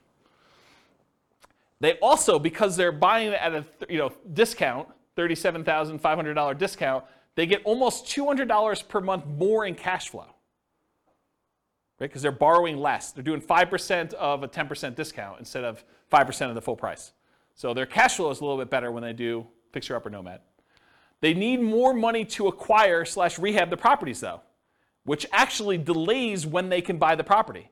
Because if they were just trying to buy a property as quickly as they could save up just a 5% down payment plus closing costs, now they need 5% down payment plus $12,000 plus 1 in closing costs. It delays when they buy that first property and some sub- subsequent properties as well. Okay? But then they're collecting better cash flow on it, which helps them qualify for future loans and kind of replenishes their money. But they still need $12,000 in rehab money for the next one too, because I assume that they're repeating it every time. So regular Nomad needs about 22,500 for down payments versus this 32,250 with the rehab costs. And I just broke out the math. The 5% down payment on the discounted purchase price is 16,875. The 1% in closing costs is about 3375 and 12k in rehab. That's where this 32,250 comes from. And it delays when they acquire their first property. So any questions on my assumptions? The reveal. So that takes 231 months to achieve financial independence. Before it took 320 for them doing the regular nomad. Now, if you buy a property at a 10% discount and you get that extra cash flow, even though it delays you buying your first one a little bit, maybe even a couple other ones, it's actually faster 231 months. Part of it's the extra cash flow. Any questions on Fixer Upper Nomad? Nomad by proxy. So they continue to rent themselves, so they're still saving that $1,000 a month, but now they have somebody nomad on their behalf. So that's interesting. We've assumed that they have more than one proxy, which is a big assumption because if you're just thinking I've got one kid or one friend or one parent or whatever it is who's willing to do this nomad by proxy for me, then this would slow it down because I've assumed that they could do it as quickly as they can come up with that 5% down payment and they've got enough people to do it where they're doing that. I assume that there was no benefit or compensation to the proxy. Most of the time, when you're having someone nomad by proxy, you're giving them below market rent or ownership in the deal or something else. And I did not assume that in this case, which is a big assumption. And that's why this whole thing could be its own class, right? It could be a whole full day class. They just started paying rent right away. One of the reasons this one does so well is they collect rent right away, so they don't have to wait a year while they're living in the property. They have improved debt to income, which helps them qualify. They're still renting and have income property and properties, and then they buy fast, faster than one per year, because they've got the nomad by proxy. So this shows you how quickly they're acquiring properties. This is the number of properties owned, and this is time. The red one is uh, nomad by proxy, so you can see that they acquire them very, very quickly. You know, basically by the time they're, I don't know, month 150 or so, they have all 10. Uh, the orange one is when they did fixer upper nomad, so that was a little faster, even though it was slower to start. See that? So they had all those, a little bit, I don't know, around 200 months or so. And then the regular traditional nomad, it was slow. And I told you, they didn't acquire these last two until after they were financially independent. Because part of it is they've got to acquire the properties, they got to make sure they have their DTIs in place, and they got to make sure they have down payments saved up. So that just shows you their speed. How quickly does Nomad by proxy do it? 214 months. Financially independent in 214 months for that one. Versus 231 with fixer upper and 320 for traditional nomad. All right, uh, so these short term rental assumptions, and all these assumptions are changeable, but I wanted to make a point that what I use for short term rentals, I think, I think a lot of people would argue you're really handicapping short term rentals, James. But this is what I use. So rents will be higher, but fees and expenses on rents will be significantly higher as well. Overall, I've assumed that the net, after all the additional expenses, your rent will be 25% higher. So instead of $2,600 a month, it's 3,150. Additionally, maintenance goes from 10% of 2,600 to 20% of 3150. So it goes from $260 a month for maintenance to $630 a month for maintenance. And you may say, James, that's not high enough, or James, that's too low, or James, that's too high. I don't know, whatever you want to say. But the reason I made a separate slide is you want to change my assumptions, please do. Okay? So the increase, in my opinion, is modest, but it still impacts achieving financial independence. It could be higher or lower. I don't know. I've just sort of made up numbers. I'm not an expert in short term rentals. All right, so the nomad to short term rental is 154 months to financial independence. Yeah, exactly, right? So you go from 320 months for the traditional model all the way down to 154 months for achieving financial independence with Nomad to short term rental? Retire at 33, is that what we figured out? Retiring at 33. You know, realize too that this assumes you keep doing that model after financial independence too, right? Because you're basically assuming you're continuing to get that. We could model it and say once you achieve financial independence, let's go ahead and go to long-term rentals to make this more passive and see how that looks. Or once you get to the point where your long-term rentals would support you at 100% of your minimum target monthly income retirement, then convert it back to long-term rentals and reduce the workload. But otherwise, you're being active, right? This is more like a part entrepreneur business for that. Okay. Nomad with house hacking. So essentially the same as getting a side hustle. I want to stop and make a point about this.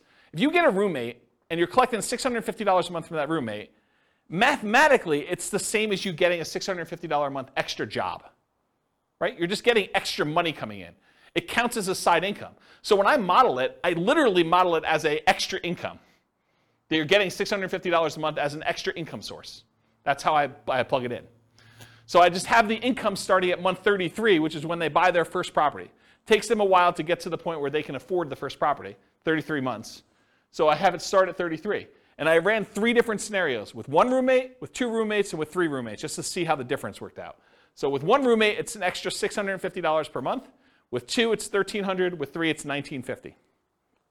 And then once the year is up, or once they buy their next property and they move out, then they bring these roommates with them, in theory, and they convert the last one to a regular rental getting $2,600 a month. Does that make sense, everybody? Okay. So if you get one house hack roommate, it's 263 months to financial independence. If you get two house hack roommates, it's 238 months. If you get three house hack roommates, it's 214 months.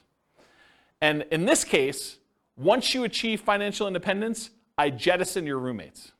You no longer need them. You just keep living in the house from there on. Right? Because once you get there, the income that you were getting from that doesn't count anymore anyway. So I just said, let's just get rid of it. Okay? So you have enough financial independence income sources from the rentals and any money you have in the stock market and whatever else to support your minimum target monthly income retirement without the extra roommates in house hacking modeling. Okay? Any questions on this? This is nice to see? Kind of like the comparison? All right, so I just want to remind everyone what this deal is. So, traditional nomad, you buy a home as an owner occupant, you live there for a year, then you buy a new home, you convert the previous to a rental, and you repeat the process until you reach your financial goals as many times you want. With nomad with lease option exit, you buy a home as an owner occupant, that's the same. You live there for a year, that's the same. You buy a new home, that's the same. Then you convert the previous to a lease option tenant buyer. That's different. And you replace sold properties with new properties. And you repeat the process. Okay? So lease option is different than traditional nomad because you're putting tenant buyers in there. And then any ones you sell, you take any proceeds you have and you're at least in one of the variations, you're buying replacement properties with 20% down or 25% down. All right, so here's the challenge with this. If we run this and we don't buy replacement properties, they sell their properties to tenant buyers and you don't really acquire a bunch of properties, right? You, you basically get one and then you live there until you buy the next one and then three or four, I think it's three years later, you sell it off, so you go back down, and then you can buy another one, then you can do this, and it keeps repeating, and you never really get to the point where you own as many properties as you did with other traditional models, because every time you convert it to a rental, in this case a tenant buyer rent to own, you actually are selling the properties after a period of time. So it's bad in that way. So in the past, I often taught this combined with buying 20 or 25% down payment properties instead of having to wait for all the nomad ones, right? So this is how they compare. This is regular, what I just showed you over here. This is the same one, versus if you add buying 20% down payment rentals, you end up getting up here and you end up having properties. But there's some buying and selling going on here throughout these transactions, right? So you eventually get to that point where you do that. Um, yeah, well, I, I, should do a whole new class on this. I mean, this should be a full day seminar, honestly, because it's complicated. There's a lot of stuff going on. So anyway, when you do those, though, buying 10 properties with lease option exits where you're not replacing them with 20% down payment properties, it takes 379 months. It's one of the worst ones. If you do it where you put uh, 5% down and then when you come up with a 20% down payment, you can also buy those in parallel, it's 441 months. It's even worse. Okay? Now, what's, what's the problem you're solving by doing lease options, though? Having to come up with down payments right? Because this is a strategy where you don't need to save the down payments anymore. You use lease options to do it. You need to save the first one, but then after that, you're kind of using other things. And again, if we did different assumptions, this could win. This could be the best strategy based on the assumptions we use. Okay. The ultimate real estate agent retirement plan, you're nomading with a real estate license. You're collecting a commission on the property you buy to nomad into. In our modeling, they essentially get an instant 3% commission, meaning instead of 5% down, they're really paying net 2% down plus closing costs. So the way to think about it is they come up with 5% and then they immediately get rebated back the rest. You know, 3% of that. Uh, not 3% of that, but 3% of the purchase price. So 60%. Uh, if their limitation was down payment, if that was what was holding them back, this, this helps a lot, right? Not having to put up as much but it doesn't solve all problems. It doesn't solve debt to income. So I plan to teach a whole course on this strategy for those that are interested. If you guys are like, hey, I want to do this whole thing, I probably will do like a, I don't know, some type of significant course. So if you do that though, it's 310 months to do that. And all it is is the same as traditional nomad, except you have a real estate license. So that's the difference. So the, the main real estate license, the main one where you didn't have a real estate license was 320 months. This saves you about a year, 10 months. Just doing it that way. Okay? Any questions on that? Nice. And then this is all the buy and hold ones from last week with all of the nomad stuff from tonight all on one chart so that you can see a comparative where they are. And you can see in general, bless you, nomad is better, right? Can you see that? if you're, if you're willing to nomad, you can save all this time. And I agree. I think Munir was the one who said at the beginning, no one wants to move, right? Who wants to go and move into properties? But you know, you make a compelling enough financial argument. You're like, is moving worth 50 grand, or is moving worth 10 years of not working? You know, you start getting to these points where you need to make that decision for yourself. Is a really sucky weekend worth, you know, stopping working 10 years from now? You know, 10 years earlier than you would, and, and only you can make that decision. But that's how I think about it. the maximum number of properties they own? Um, what's the number of pro- maximum number of properties they own, or like how what in those cases? I got lost with how many properties they Yeah, own. it gets confusing. So, in most cases, it's 10. There may be a couple that are unusual. Like, I think the lease option one, where I allow them to buy 20% down rentals in well as well, I limited the 20% down ones to 10 and also the nomad ones to 10. So you could technically earn 20, but they don't. They don't get there. Um, and then I think with maybe no, I think I think when I did the buy and hold one last week, I did one owner occupant and then nine additional rentals, so that they all had 10 to max. Um, but we could go look at that. I mean, we have charts on everything you want to you want to see. But I think that's I think it's 10 for most of them. It's ten moves. 10 moves for Nomad. Oh yes. That's what I was getting at. How many times do you have to move? Yes, 10 moves for Nomad. And you know, this is another reason why we need to do a full day class because you, I could show you what five Nomads look like. Or I could show you what three Nomads, then 20% down after that looks like. And those can become interesting because you get, you, you decide, hey, listen, I'm only willing to do this three times. But then I'm willing to do 20% down after that, and now I have like an asset base and some cash flow to help me with my savings, and I'll get to there. That might speed things up enough where the 20 where the 20% down now looks a lot faster because it was slower before, right? Like this could be a way to jumpstart things and combine them. Or maybe you're like, I'm willing to do short-term rentals for the first X years, but then after that I'm done. Or I'm willing to buy a certain number of properties till I have kids and then I'm done. Or I can't start nomading until my kids are out of the house and then I start nomading. So there's all sorts of variations on how to do this. And that's why there's probably multiple full day events for doing modeling like this. Or copy them into your account and change the assumptions yourself. Because you know you, you change the and we're talking about very specific characteristics of the properties. You change it to our numbers around here, they look different. You change it to numbers in Greeley, they look different. Um, and and one of the things I'm doing is if you go to realestatefinancialplanner.com forward slash model, what I'm working toward, and it's, I don't know, it's in very late alpha, kind of where I describe it for those that are programming people.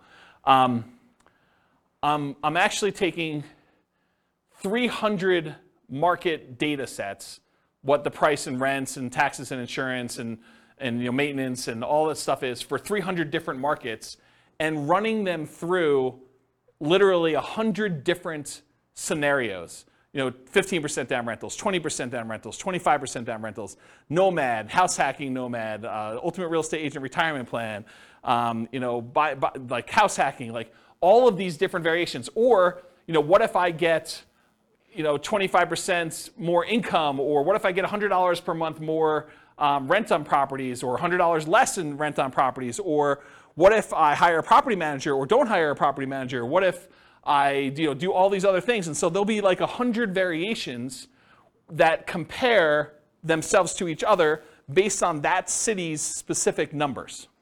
And so that's the thinking behind the podcast for each city is there'll be classes that teach the information so that you understand what's going on, but then you need to look at you need to look at the um, um, I got distracted with a phone call. Um, you need to look at the uh, actual numbers for that city with all the different variations you have so that you can see the specifics for that city. And then you could still copy them all into your own account to be able to go and see, well, I'm not buying those price houses, or James, you're actually a little off on my city. You know, the number's a little higher. And if I'm off on your city, please let me know because I can just change it and then click a button and rerun all the scenarios. That's why I'm writing the code to do that. Um, I don't know why I was telling you this story, except it's a lot of variations if you want to do it, and it's specific for each city. I think that's where I was going with that.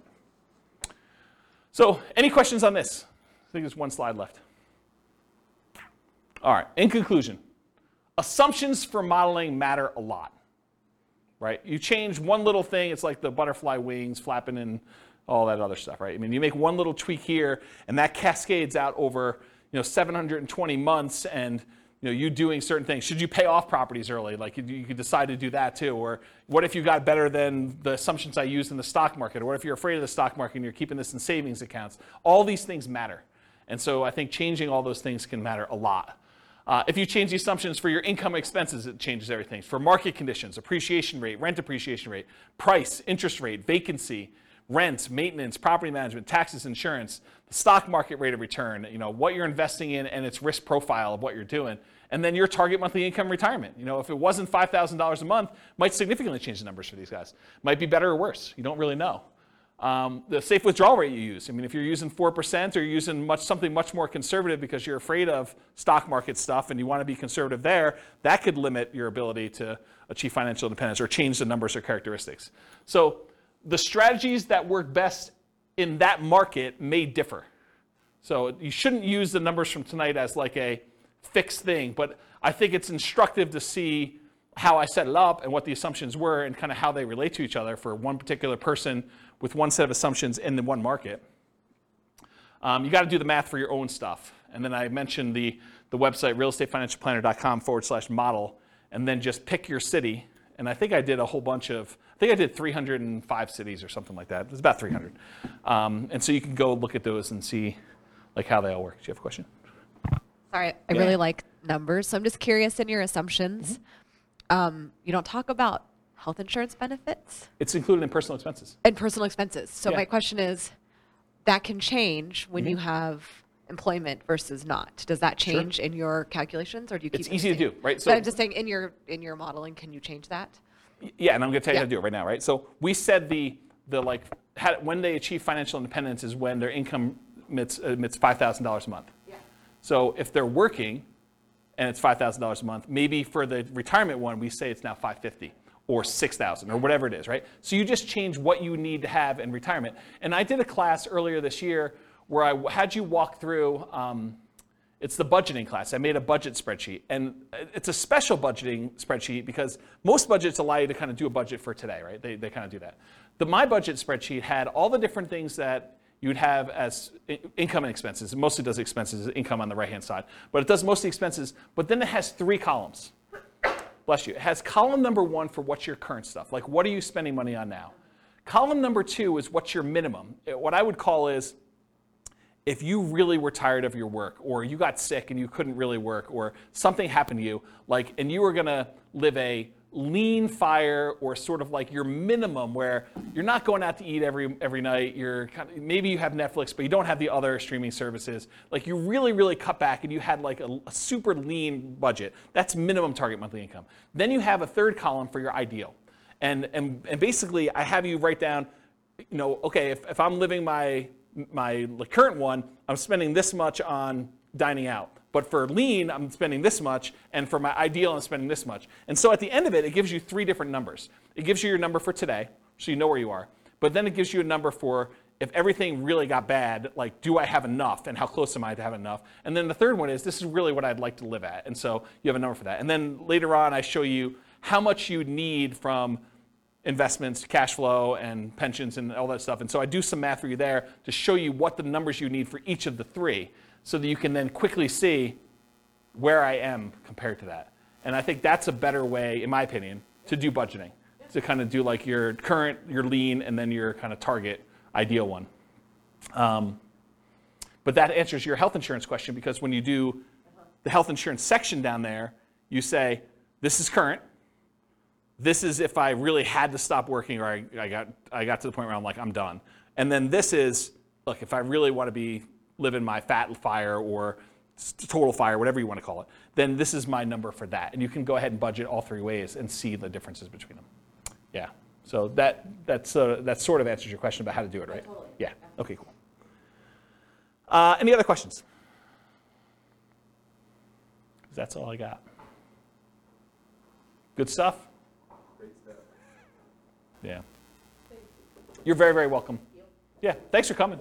I do appreciate it. It's good to see you guys.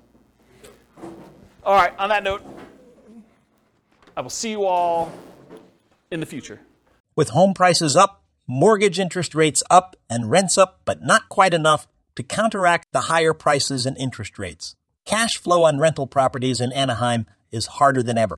Book a call with the Real Estate Financial Planner to apply our proprietary 88 strategies to improve cash flow on your rentals. See the show notes for a link to schedule your call and improve your cash flow today.